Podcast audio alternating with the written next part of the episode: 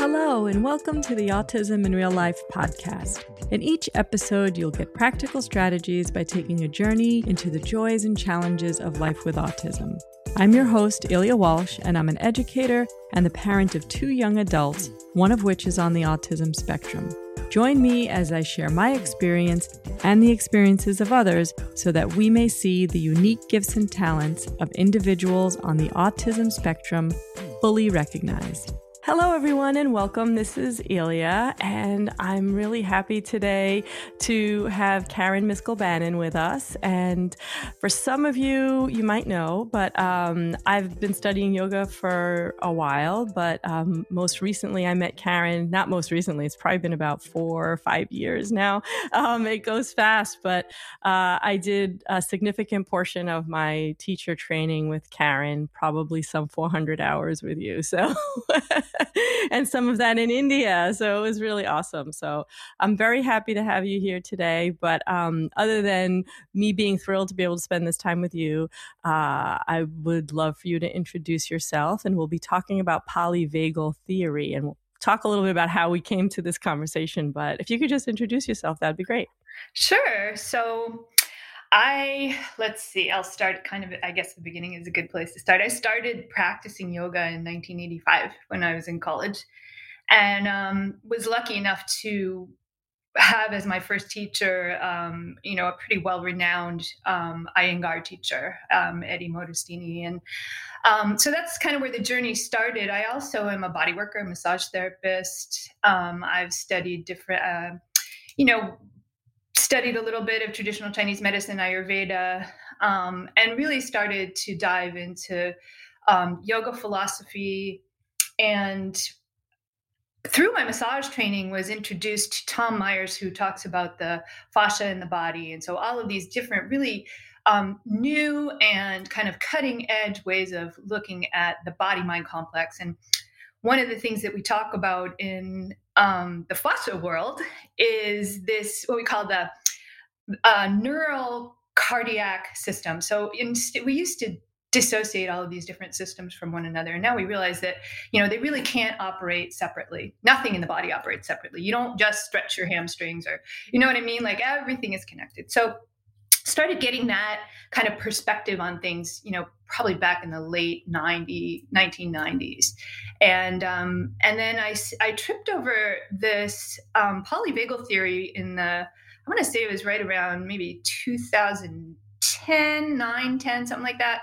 And um, was very intrigued by it because in in our in my yoga teacher trainings and the trainings that I took, um, you know, anatomy was a pretty big part of it, and we look at the nervous system right? Because the you know the practices of yoga even and at that time really nobody realized like how these things work. They just knew that they did. So somebody with trauma would find that certain practices would help them to regulate themselves. And so my friend Suzanne Manafort, who's also the founder of Mindful Yoga Therapy, which I believe you have discussed a bit on this show. Yes, I have. Um, and we'll give you some some more. We're, we're I'm actually now the program director, and I'm going to be taking Yay. over as the. You know, we'll the, miss we'll miss Suzanne, but oh, yes, she'll still be there. okay, still going to come. She's not going to be in charge. She just won't be in charge. Um, and uh, so when she first started this program, the mindful yoga therapy, she was focusing on veterans at the VA hospital nearby where she lived in New Haven, and she was able to connect with, uh, you know, and, and, your people may already know this, but she was able to connect with this um, a professor at Yale, and they've done a lot of studies on these practices and and and do they work? And so you know rolling through time we found um, you know we talk quite a lot in in, our, in my yoga trainings and in other in the trainings that i've taken about this nervous system. And so that really became a, a, an interest for me in the nervous system and the myofascial ner- neural web we call it.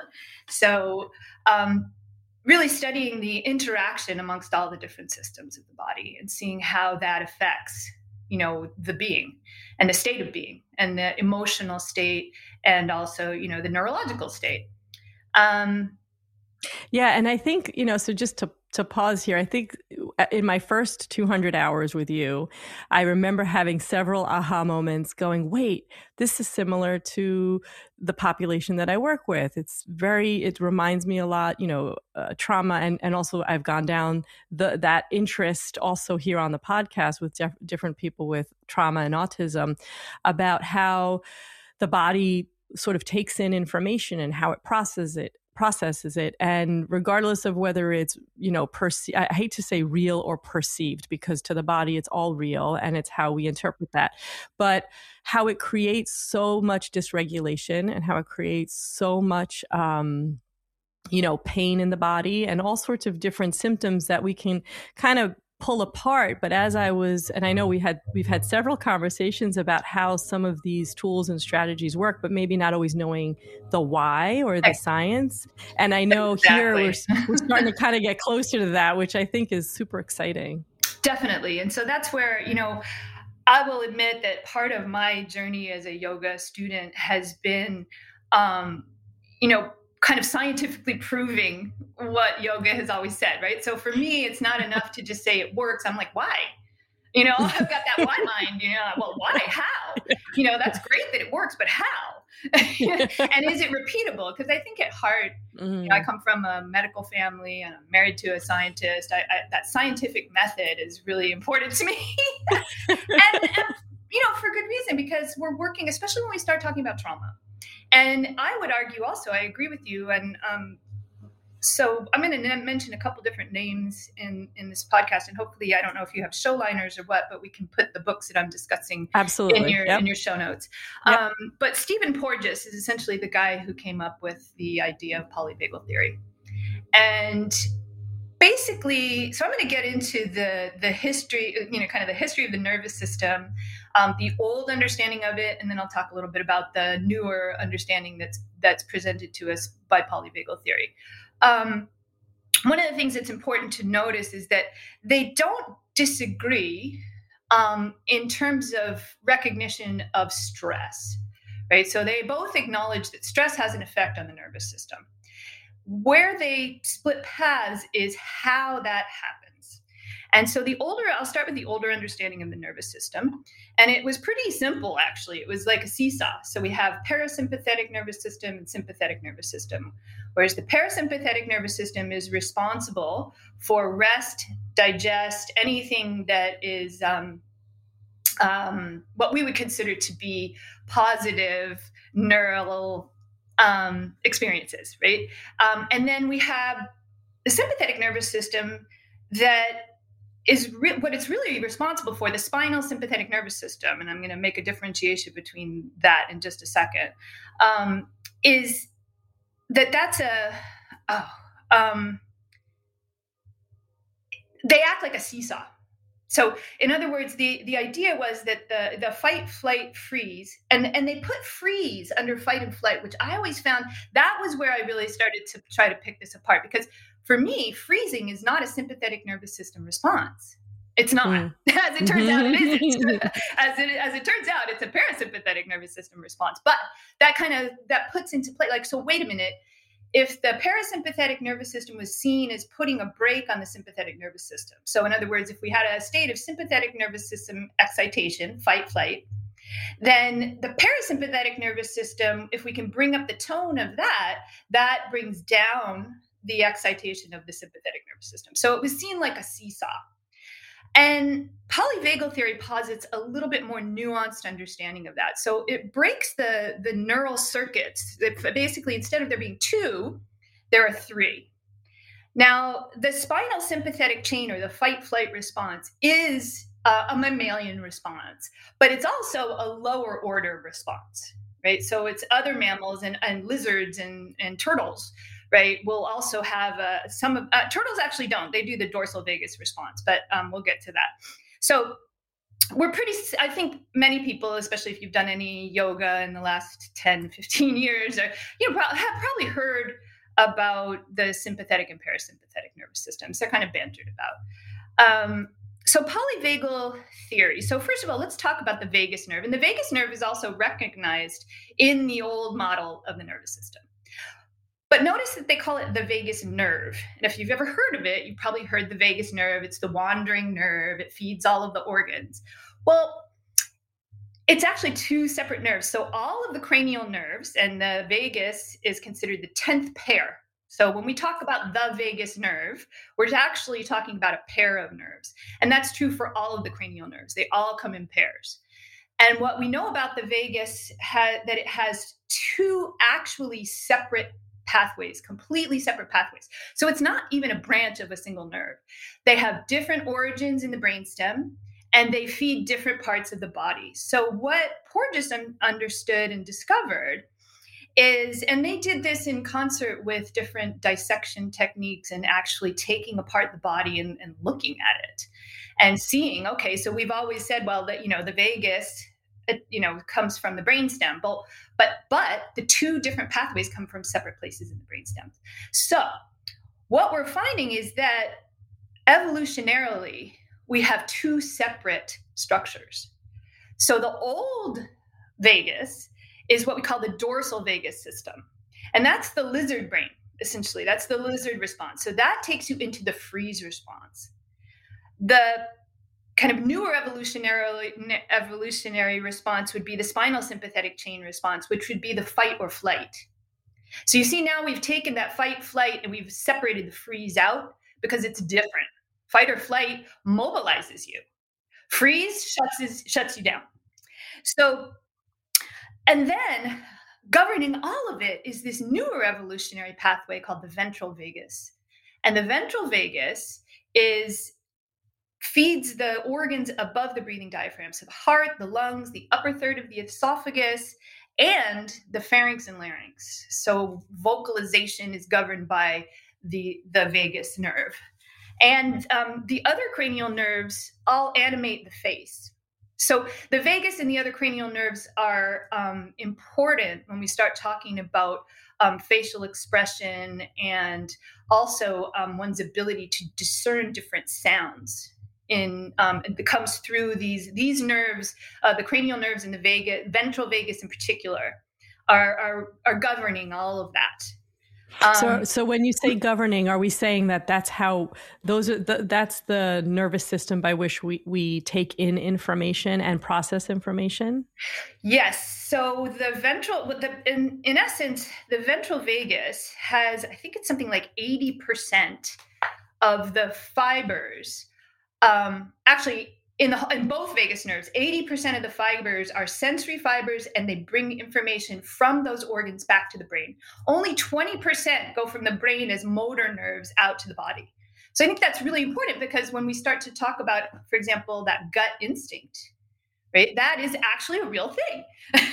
You have your nervous system is very highly innervated in the area of the gut and there is more information going from your gut to your brain than your brain to your gut and now, if there's some sort of dysregulation in that, then that's going to have like a misfire and how your brain receives that information then.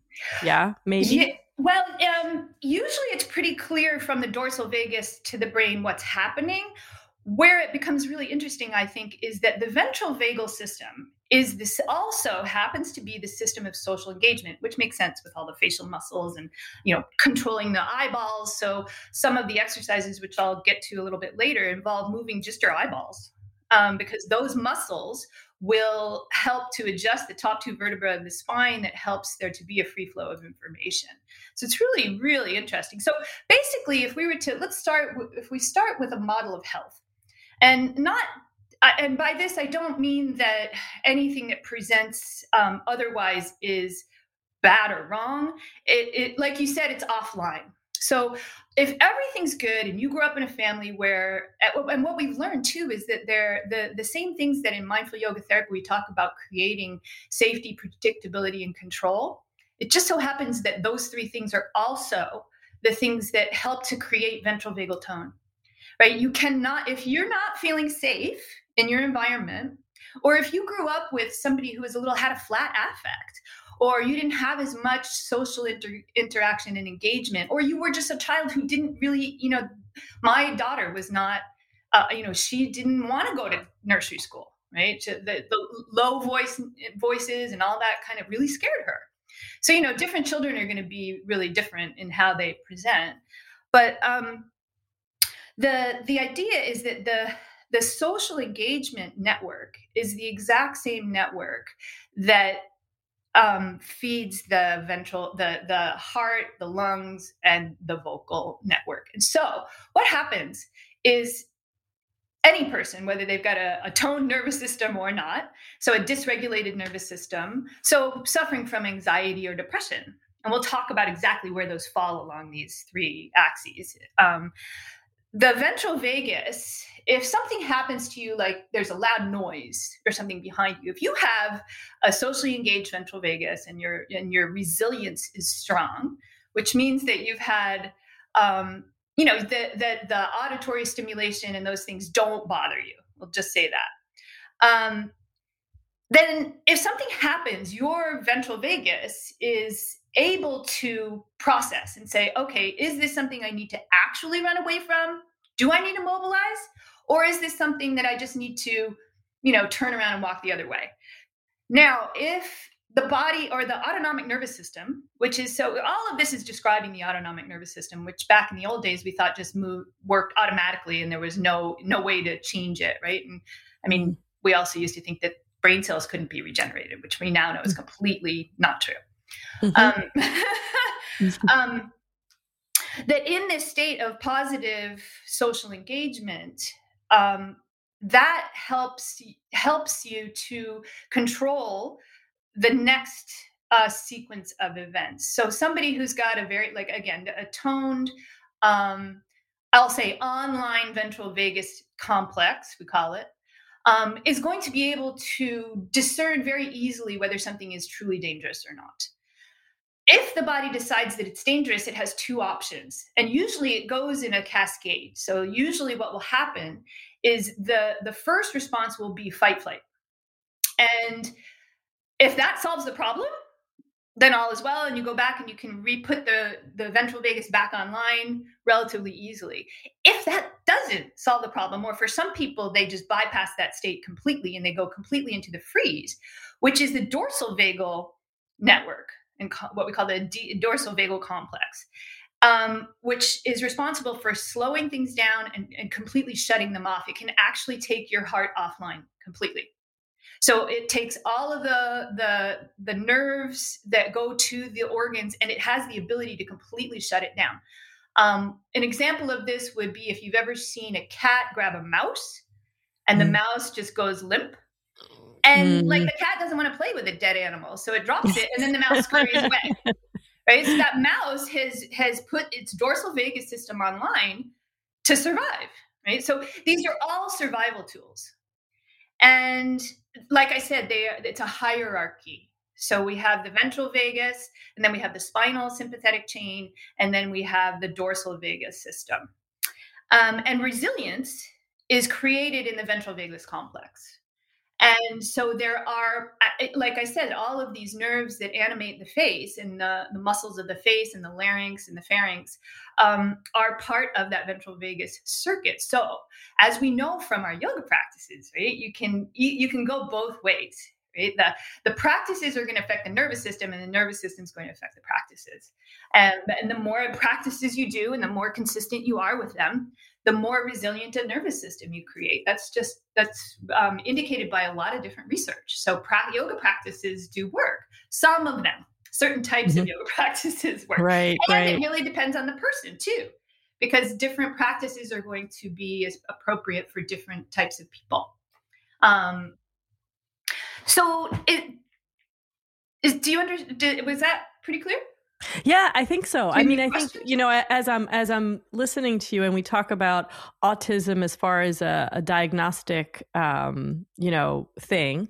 Um, it's it's a social communication, um, right? Like challenge. And so when when you're talking to me about like the whole, you know, the the cranial nerves and the throat this whole upper part of social you know connection and social engagement it it kind of like connects i'm like oh there there's something there. Like I don't know if we know what that is, but definitely the, if there's a challenge in um, in social communication, that's all of that part, right? So we would exactly. say you know and then and then i wonder and i, I know you said you we would get to it but this also connection to anxiety and depression which is very common in you know in our population um you know i would say so what what is that connection as far as taking in information either from the social world or from you know just our body senses and I also think I know so many things running through my head, but I know we've talked about that interoception piece, which is, you know, how we sense the different organs in our body and how do we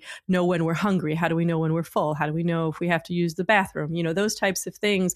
Those are all very primal things, but sometimes um, in our community, it, those messages are not always accurate, right? And I think you mentioned yes. it before, right? Like sometimes if if you have a well toned um, nervous system, um, then you you kind of know how to accurately discern what is accurate and what is not, and what's real and what's not. But I think many of us, regardless of what diagnosis we put on people, have not had that toned and developed as well as we would have liked. So, um, so I think this is relevant for for like a lot of people, if not everybody. Absolutely, if not everybody right now, because you know, with the pandemic, we've lost our social engagement. Right, we're we're online but we've lost that in you know interpersonal relationship which i'll go out on a limb here. I think that you know the people that we see you know on airplanes melting down and you know the anger and you know this the the violence that's coming people are stuck in the spinal sympathetic chain.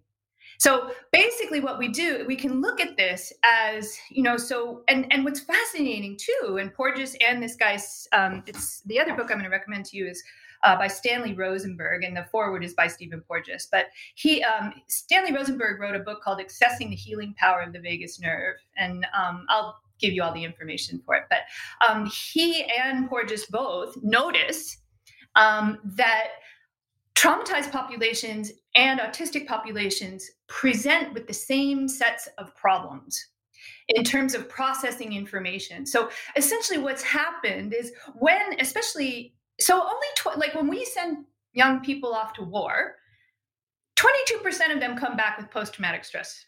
And i'm not even going to call it a disorder because it's not a disorder. It's the nervous system doing its level best to mm-hmm. protect the, the, the body the you know the body mind. Right and so right. i you know and I'm, i've gotten to the point where i'm like wow that is so amazing that your body's doing that for you. And now let's let's see if we can move it move it along right? So basically, the, it gets stuck either in the sympathetic response or in the dorsal response. So the dorsal vagal response will be responsible for depressive states. And I like to use depressive states because I'm not a diagnostician. I'm a yoga teacher and a massage therapist. I'm not a doctor, but I can recognize a depressive state. I don't have to have a diagnosis of depression to understand that that's a depressive state. And I've experienced it myself, so I know what it feels like. And that you're stuck in the dorsal vagus. And so what we found is that these different practices, and it just so happens that mindful yoga therapy includes many of them, bring tone back to the ventral vagus system. So help to enable people to bring that vagus uh, social engagement system back online. And the and uh, they're weed whacking outside my window. I'm sorry, I hope you can hear that. It's um, fine. okay. um, so essentially, yeah, essentially both, um, you know, people on the spectrum and people who've experienced trauma and get stuck in one of those two places. Um, there's so much that can be done which is where I think it's great. You know, it's like, okay, so now we understand a little bit how that works. Now, what can we do to help people? Yeah. Yeah, and, definitely. Yeah. And so, you know, the the one thing that I'll say that mindful yoga therapy, we have our toolbox that we use, all of the tools. Um, there's, you know, creating a safe space, uh, providing a predictable experience, and ultimately allowing the person to decide whether they do it or not right? So giving control back to whoever the the student is. And you know we have stories of people who so mindful yoga therapy has been done in many different formats but the original format was in a 12 week residential um, ptsd program And so they would come into the yoga studio two times a week and do this practice with Suzanne. And she said that many times there would be a guy who'd stand there for the first three weeks with his arms crossed and, and just not. She said, All you have to do is show up. You don't have to do anything. But pretty much everybody would eventually start to play along and start to practice because they'd see their friends benefiting and they they'd realize that like okay this isn't that scary or weird um, you know i think the vietnam vet area had era had a, a difficult time sometimes with yoga because you know they were traumatized by that part of the world and um, you know fairly or unfairly uh, attributed yoga to that that kind of space so but eventually, if you know, if we could get them to participate, the practices worked. Um, we use yoga nidra. Gratitude is a big part of it, as you know.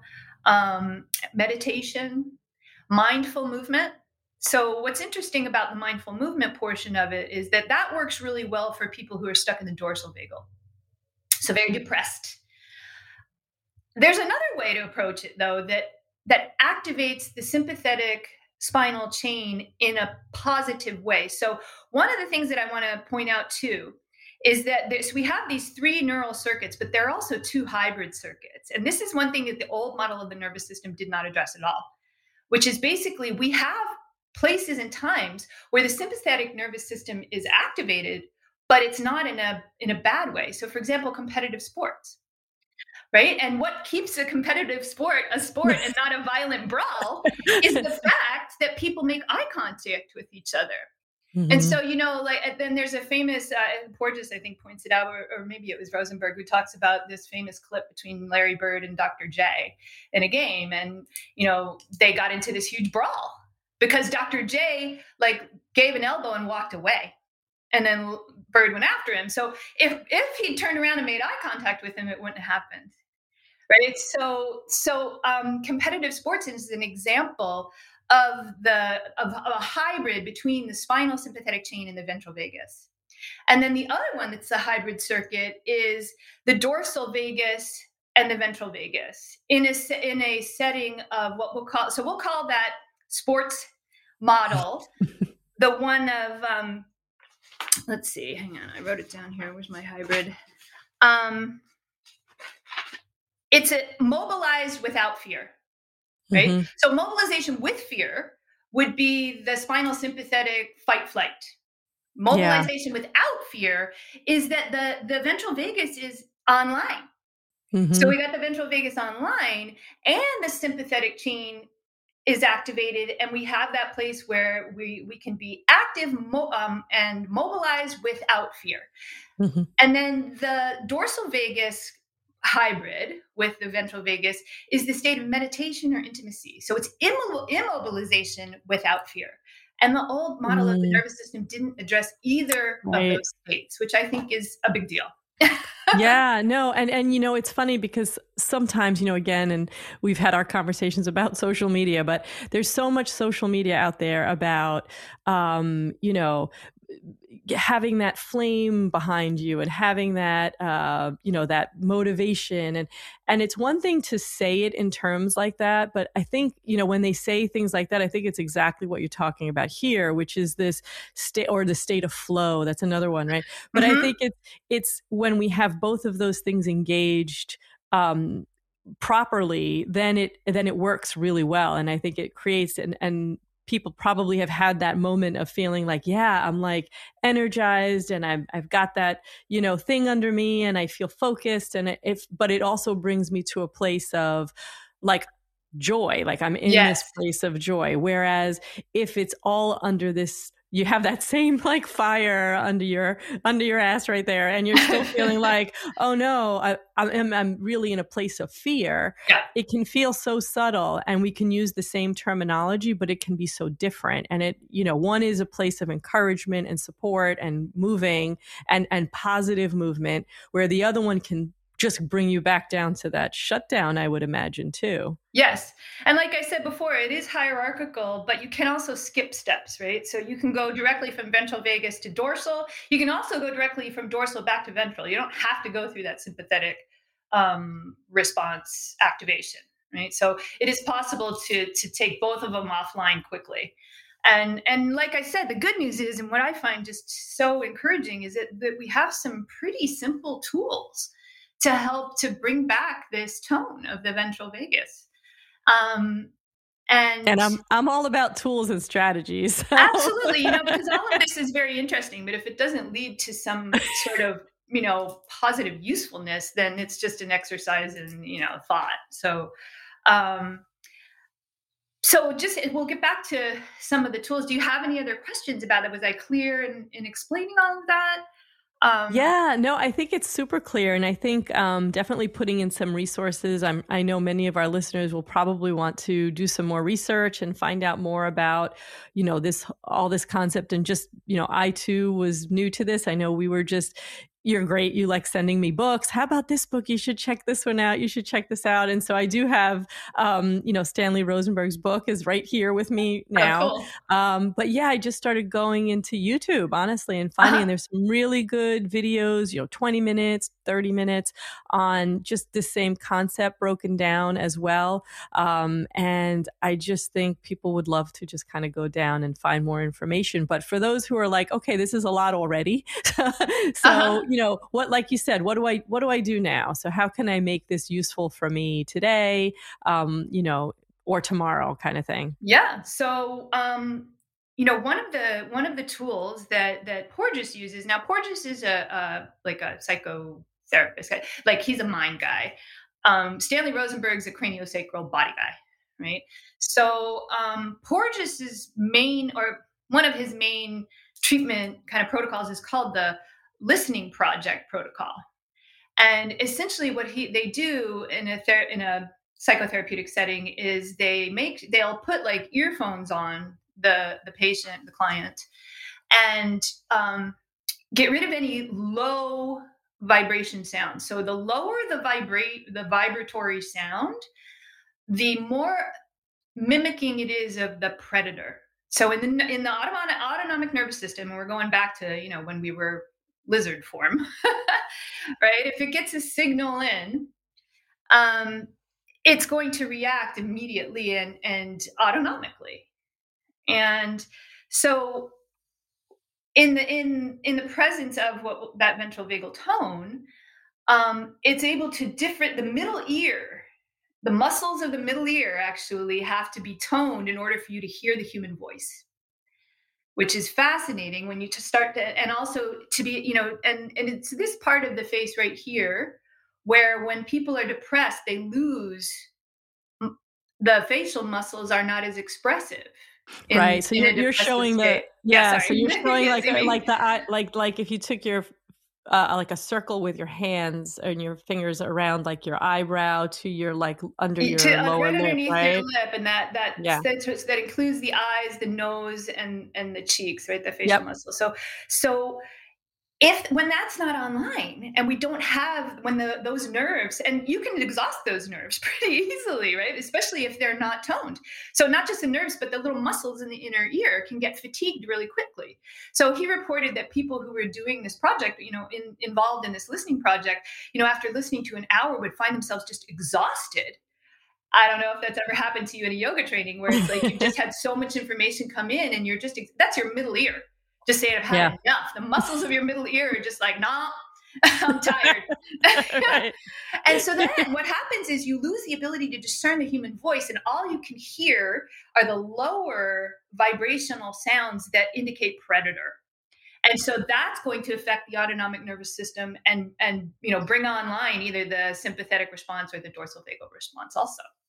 So it really is a matter of of creating and maintaining this you know and i love to call it fascial fitness in a way right?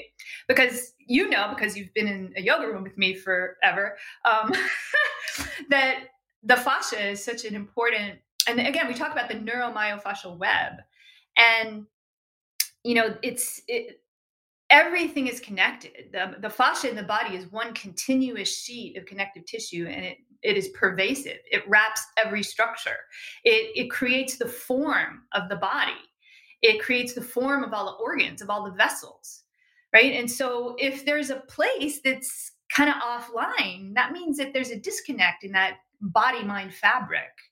And again, the good news is, is that with simple exercises, we can bring that back online and create it if it's it's if it's missing. So i think you know and again i'm not a diagnostician but it's it seems to be that people who come in on the spectrum come in with these sort of learning dis- i mean not learning but hearing listening disability in terms of their middle ear muscles aren't functioning as a result of those nerve pathways not being um, activated yeah. And as you're saying that, I'm also thinking, in addition to um, sort of a trauma response where people dissociate from their current place. And I know I'm just going to speak from my own experience. Something that happens to me when I'm in a room with a lot of people, and sometimes, like you're saying, like this, a lot of talking, or maybe there's just a lot of buzz in the room I do feel that shutdown. I do feel like I kind of separate myself from the rest of the room. And it almost feels like the Charlie Brown adults talking, where there's just, mm, mm, mm, I don't hear, I don't really understand the words, but I know there's words there. And I almost feel like a physical removal. But then what my body does is it's looking for perceived threat right? So it becomes hyper hyper vigilant and um, you know those are things i personally am working on but part of my doing like the mindful yoga therapy and training with you and just going to regular therapy all that stuff is to help you know first recognize that that's actually happening, which I can do that better now and not feel like I can totally have to remove myself and, and enlist tools to help s- stay engaged. And as I say that now, I'm starting to connect to, you know, the conversation we're having here, which is I'm kind of, and I, I don't know the terms really well. So what, what area would I be engaging as I start to use tools, whether it's like tapping or whether it's, um, you know, maybe I keep a bracelet on me that reminds me to kind of stay engaged and stay present. What am I, what am I kind of turn, you know, what am I bringing back online by doing that? By doing all of those things, you're bringing back online the ventral vagal network and complex, okay. call it. Yep. Yep. And yep. and again, when we are present, so I, I, also find it just fascinating. So that, that the low, um, you know, the lower tones or what we'll call a lack of prosody in someone's mm-hmm. voice. So for somebody who has a very flat, like we, we like to pick on professors because you know y'all had those teachers if you went to university who just stood up there and lectured and you'd fall asleep within five minutes. Well, that's because they have no prosody, mm-hmm. and they're mm-hmm. not. They're actually they're literally sending you into a dorsal vagal collapse, and you just go offline and fall asleep. Right, shut down. Um, whereas if somebody who's talking to you is really interested in their material and they're just so excited and their voice changes, and it's not necessarily volume, but it's like inflection and you know when you talk to a, a small animal or a baby oh mm-hmm. you know what i mean and all of those things are designed to bring that ventral vagal complex online and, and mm. to, every time we reinforce a neural pathway it becomes stronger that works both ways, right? We know that.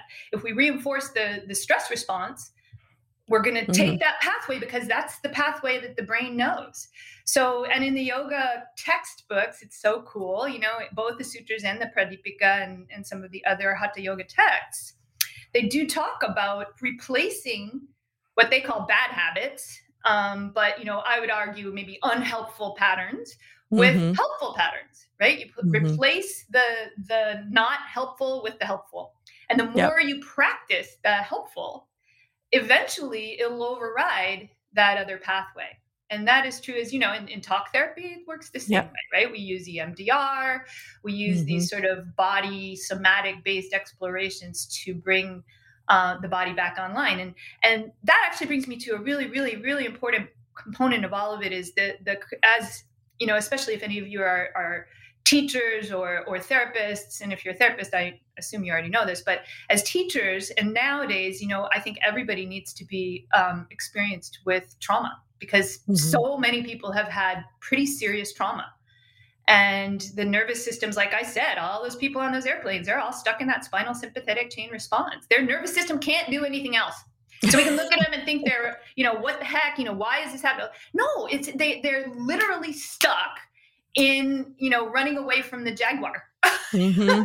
yeah. and if yeah. and if they're the type of you know nervous system that fights instead of runs away this is what's happening right yeah Yeah, makes sense. No, totally makes sense. And I think yeah. what we might, you know, whether you're a, an educator or parents probably see this too with their kids and students, it's you know you have your kids who either shut down you know when they when they're with all of the change especially in the last couple of years um, and also you know at home you know they either shut down or you have outbursts. And we we we say you know we could call it a meltdown we could say there's sudden outbursts or there's violent behavior. And we we just call you know i know we're shifting this language thank goodness but we call them behaviors right? We say oh that kid has behaviors. Um, but but yeah, they are behaviors. That's a very good observational term, but the why behind it is super important. It's not that they're just misbehaving, which I don't like. You know, there's reasons behind it, and a lot of now as I'm as we're talking, that connection is super clear. And I think we kind of always knew we would use terms like overstimulated, or you know, they can't process all the information, or sensory overload, and and I think those are just really big generic terms for what we might see is actually happening. Uh, you know in this in this theory that we're talking about right now and it, it to me it totally makes sense. And the most important thing that we can do as both you know as practitioners and parents and teachers is to create and provide a safe space because all the work that you do you, you know you can move your eyeballs all you want and do all the yoga you want. If you're not feeling safe then the nervous system is not going to come back online right? You're going to still be stuck there um, it just it, it it won't work. You have we have to provide them with a feeling of safety. And some of the ways of doing that for um, you know for autistic children or i would actually i do this for myself. So i have had ptsd um, and i find it very difficult for myself to go into big groups of people that are loud right? I put earplugs in. You know mm-hmm. that's what i've learned to create a safe space for myself. Mm-hmm. right? Yeah. and in that way my nervous system can handle whatever's happening and it's so we need so and so we can do that as parents like by putting earphones on children and dead you know getting rid of some of that extraneous noise because that can be terribly distracting to somebody who's already struggling to to make sense of the world um, you know, create and as as for example, as yoga teachers, we talk about this in the mindful yoga therapy trainings. Um, creating a safe environment, so setting up the room in a special way so that the door is being, you know, they can see the door, so they know they're safe. That nobody's going to do anything they don't understand. You're not going to get off your mat. You're not going to touch them. You're going to tell them, "Oh, I'm going to walk over here and I'm going to just turn the heat down. It's a little warm here." You know what I mean? Everything is predictable and controlled. So we offer a, not the exact same practice every single day, but a very similar one, variations on a theme, so that they know what to expect. And that way, that ventral vagus can start to come back online. Right. So I'm going to pause you right here because yeah. I think you're hitting a really critical point here for educators and for parents and for adults who are, you know, learning to do this for themselves. Um, we talk about routine being really helpful for those on spectrum. We talk about creating predictable routines, right? Predictable spaces. And here I'm now making the connection as to why, right? Again, not not just that we don't want too many colorful things on the wall or we don't, you know, but but actually giving people i know well, we, you're probably this will probably be your next thing and i'm just going to automatically say it is pr- giving people the sense of control back right? So that they they know okay every time i walk into this classroom or into my bedroom or into my home that i know that everything should be in the this general space. Um, you know usually my class day goes like this you know like there's a schedule and maybe it changes from monday and wednesdays and tuesdays and thursdays but at least I, someone's walked me through it. And and your your example about turning down the heat is what you know in education we would call previewing right? Where we kind of preview what could happen during the day or what changes might be happening um, so that it gives the individual a sense of understanding and control and and if it's not something that we predicted then it's still some more information to know what is actually happening right now and i think that's so important. Oh uh, yeah it is. It's it really is because again you know you can do all the exercises you want. If it's not done with a sense of safety then that ventral vagus circuit is going to stay offline because the two lower hierarchical states which are evolutionarily older are going to just come online automatically. Um, so that is, I think that's you know one of the the biggest things is, and also that safety is not simply the absence of threat right? Porges points this out in his book. And by the way, his book, the one I'm going to recommend is the Pocket Guide to the Polyvagal Theory. Um, and even that is I heard it's a bit dense, right? Yeah, yeah, it is. I mean, and I, I mean, I, I took a look at the original polyvagal theory book when it first came out. A friend of mine had it, and I was just like, I'm not a neuroscientist. I can't read this. Then he came out with a pocket guide, and I was like, whoo, awesome. And then I read it, and I'm just like, okay, I still have to go back and like, what does he just say? And look up all the words. Whereas Rosenberg's book is a bit more user friendly. It's it's he's a body worker. It's much more somatic based, and he breaks it down and explains it in in in very plain English words without a lot of um, kind of what I will call psychological, you know, um, d- vocabulary. Right? You don't have to be a, a, a psychiatrist to be able to read Rosenberg's book. It would help if you were to read the polyvagal pocket guide. but that said, it's it's an, actually the polyvagal pocket. The pocket guide is an interview with him and um, uh, a very famous um, well it's a series there's there's the book and then there's a series of interviews with him and uh, i don't know how to pronounce her name but i think it's buczynski um, her name uh, she's a she's a famous trauma therapist who's worked with porges. Um, so yeah creating that sense of safety and again safety is not as being a, a pro-social thing not just okay there's no threat there's no ied here so everything's good you know what I mean? right, right. and by the way, that whole idea of what happens at the level of the nervous system when one is, when one has been in that situation where there's an IED, right? The trash can blew up, and you come home, and now all the trash cans are going to blow up, right? That's again, you're stuck in a in the in that place of depending on where you are, the spinal sympathetic um, reaction or the dorsal vagal reaction.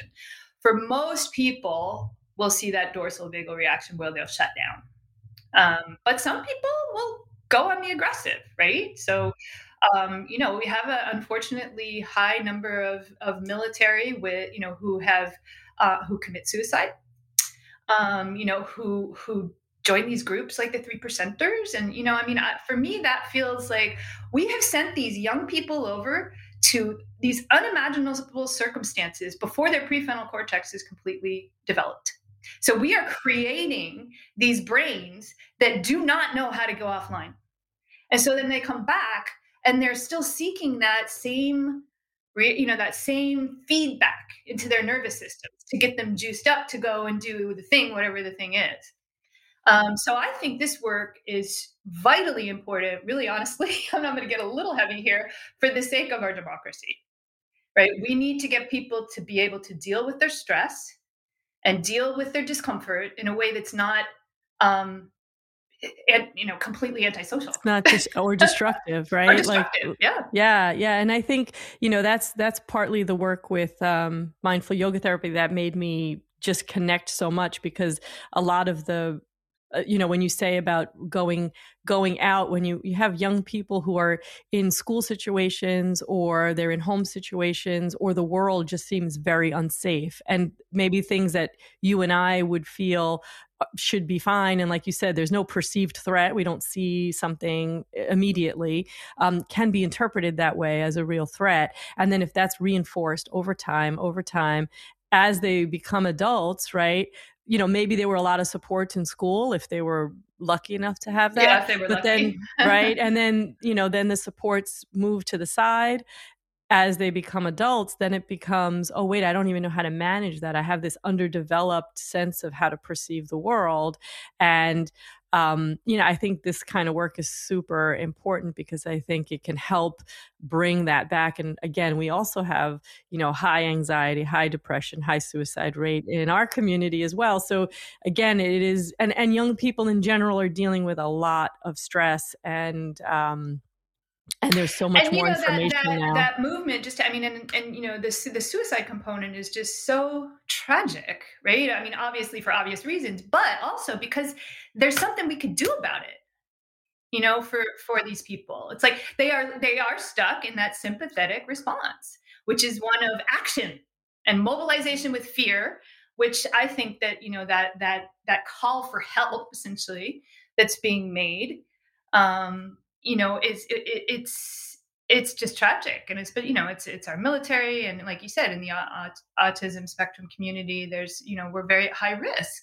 Yeah. Um, and and in addition to that, it could be I was just thinking we are talking about you know, I'm thinking impulsivity and, you know, addiction and whether, you know, whatever form of addiction we could insert it there um, also is another way for sort of either creating a, you know heightened sensations or for dumbing down right some of the sensations that are uncomfortable.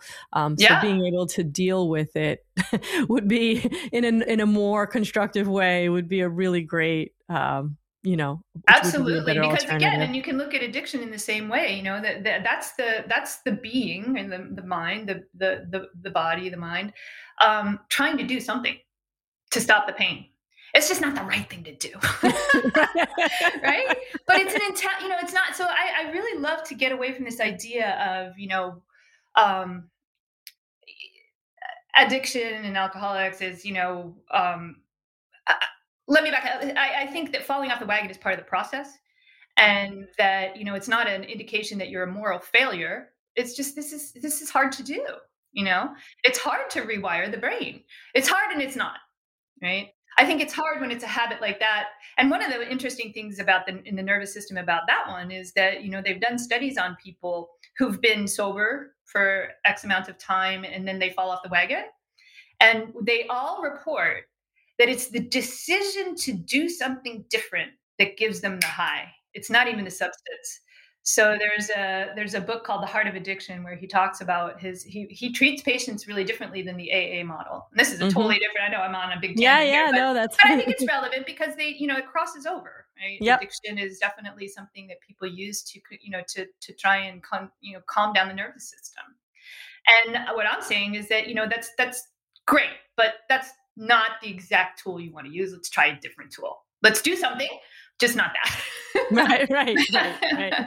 but it's fascinating that at the level of the nervous system, that the reward center is is activated at the time one makes the decision to act and not when you actually take whatever substance it is or do whatever behavior it is because for some people it's like exercise or workaholic or you know whatever it is your thing it's when you make that choice to do that that that you get the hit. Yeah, yeah, no, that's a, that's yeah, exactly. So so as we you know as we're moving here, can can you give us a couple of uh, um, ways that people can you know we talked about creating a safe space, but other exercises that we can do to kind of um, help start bringing that back online for us? Yeah. I mean, I'll, I'll I'll give you a couple of the tools that I use pretty regularly myself to to bring my bring me back because you know, and this is not. I mean, we're talking about the autism community, but you know, everybody's going to have a moment where you know you feel unsafe, or maybe you're in a new environment and you just feel a little bit dysregulated, and these tools will help with that. Um, so one of the things I do, you know me, I I I, I am a big student right now of mantra yoga and nada yoga. And so this is for those of you who don't know the yoga of sound and vibration. And um, Sanskrit has its whole system of basically every single letter in the Sanskrit al- alphabet stimulates a very specific um, neural pathway in the body. So the repetition of the sacred sounds actually has a very profound effect on the being.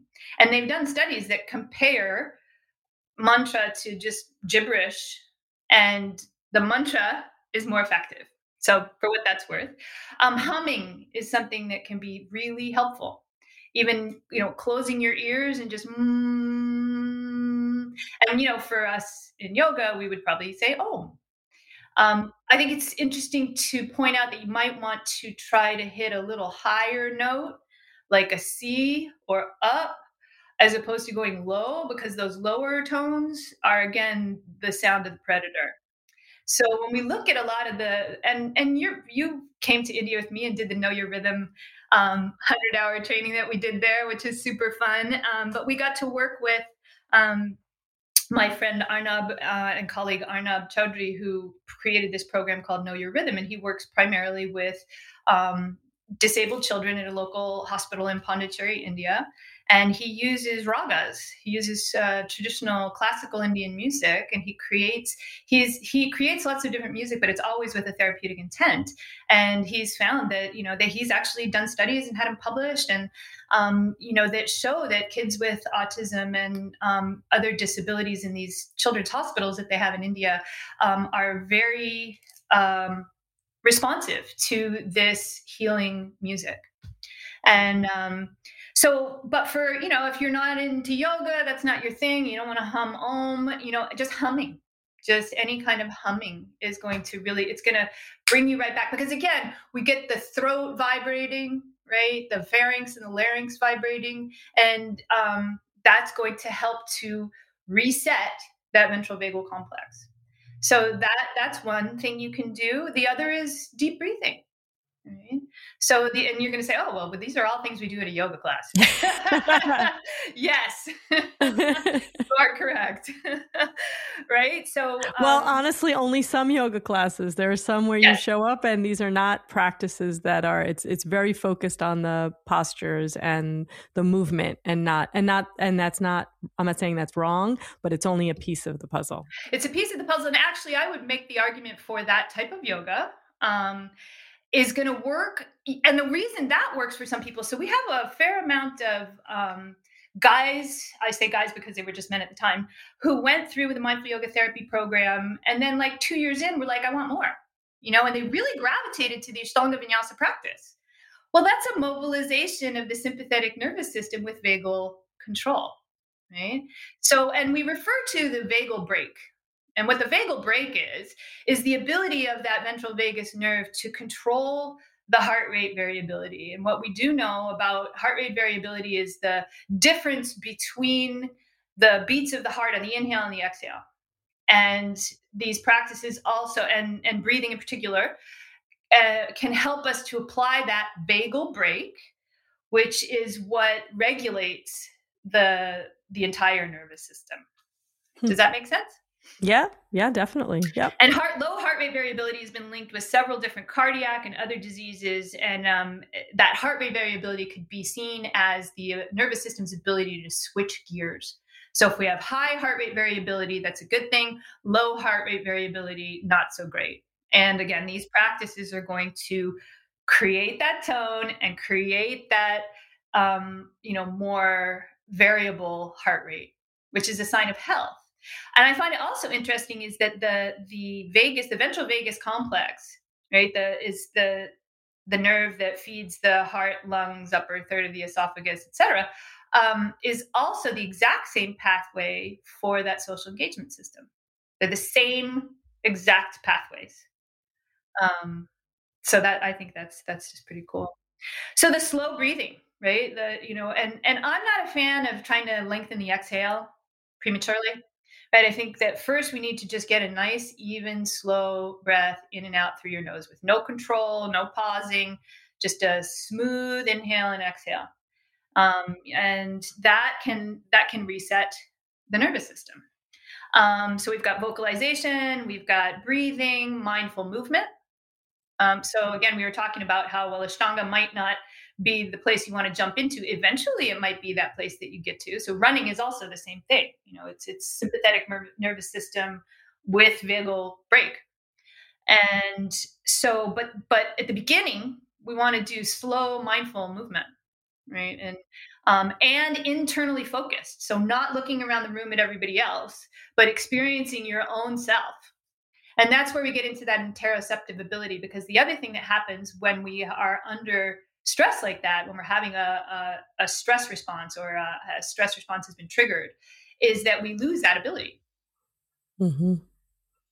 Yeah. So now it also makes me think of when people talk about, you know, well, just walking, the act of walking can be such a, um, a powerful experience, right? We talk about, oh, I'm going to, I want to get into an exercise practice. And we automatically jump to these very, um, you know, like significant, I would say, big things, you know, whether it's running or whether it's maybe it is a, you know, I'm going to go to yoga every day or I'm going right. to, you know, meanwhile, we can just start with walking. yeah, yeah, and honestly, mindful I'll be honest. Yes, mindful walking, and I think you know honestly that we are such a culture of like go to the most difficult way to get there first, because somehow that I don't know what that does for us, but it makes us feel better about ourselves if we can, you know, as a beginner, as a beginner, I can, you know, jump into the third series of Ashtanga. Look at me. It's like, uh, you know, all right, I guess, but it, it would be much more effective if we would build it step by step and, you know, start at the beginning, right?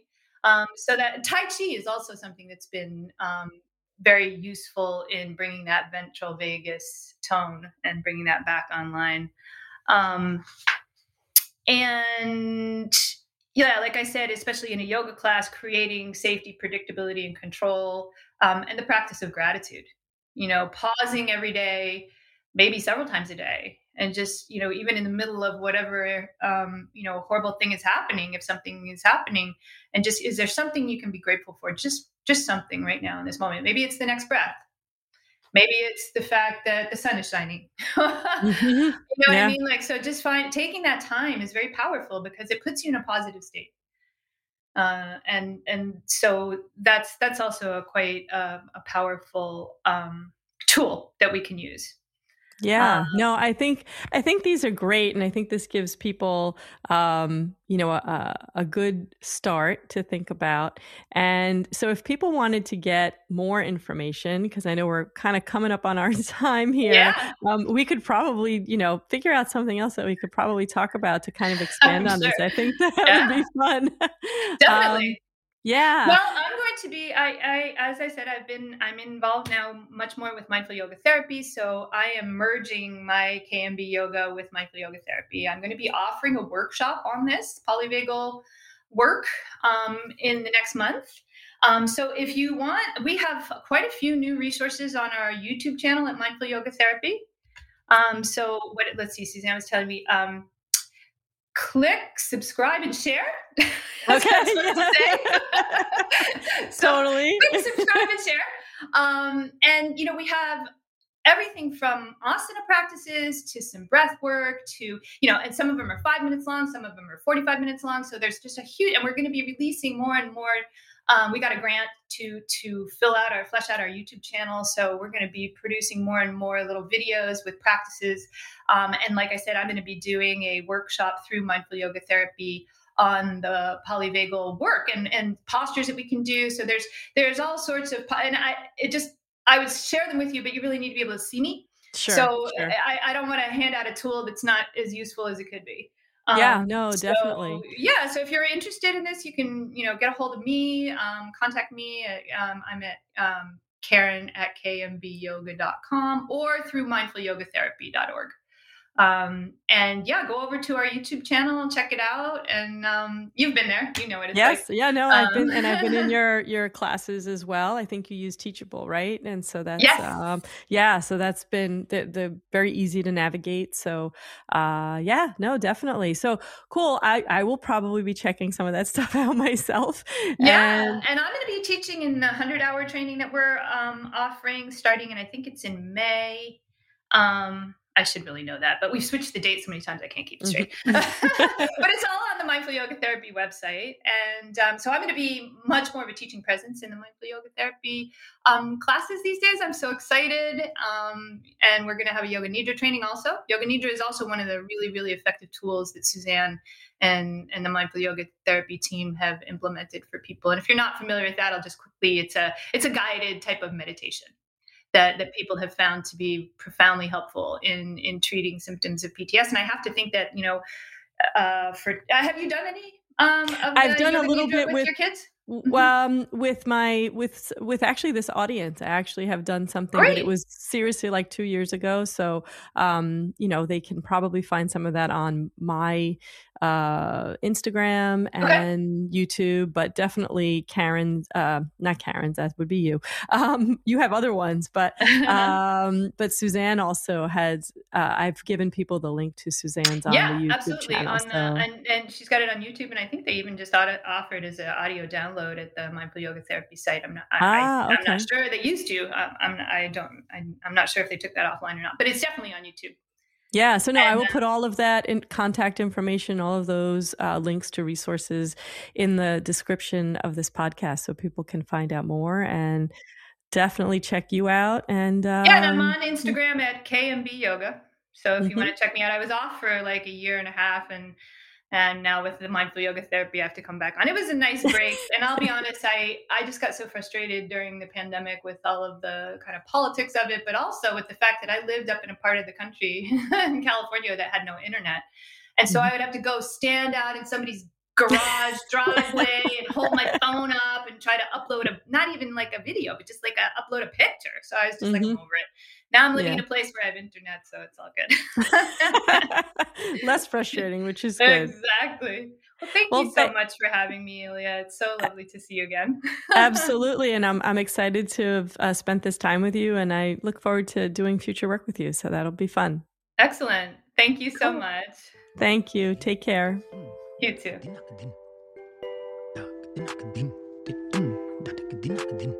Thanks for listening to Autism in Real Life. This is Ilya Walsh, and if you like the show, please hit subscribe so you can get notified each time a new episode is released.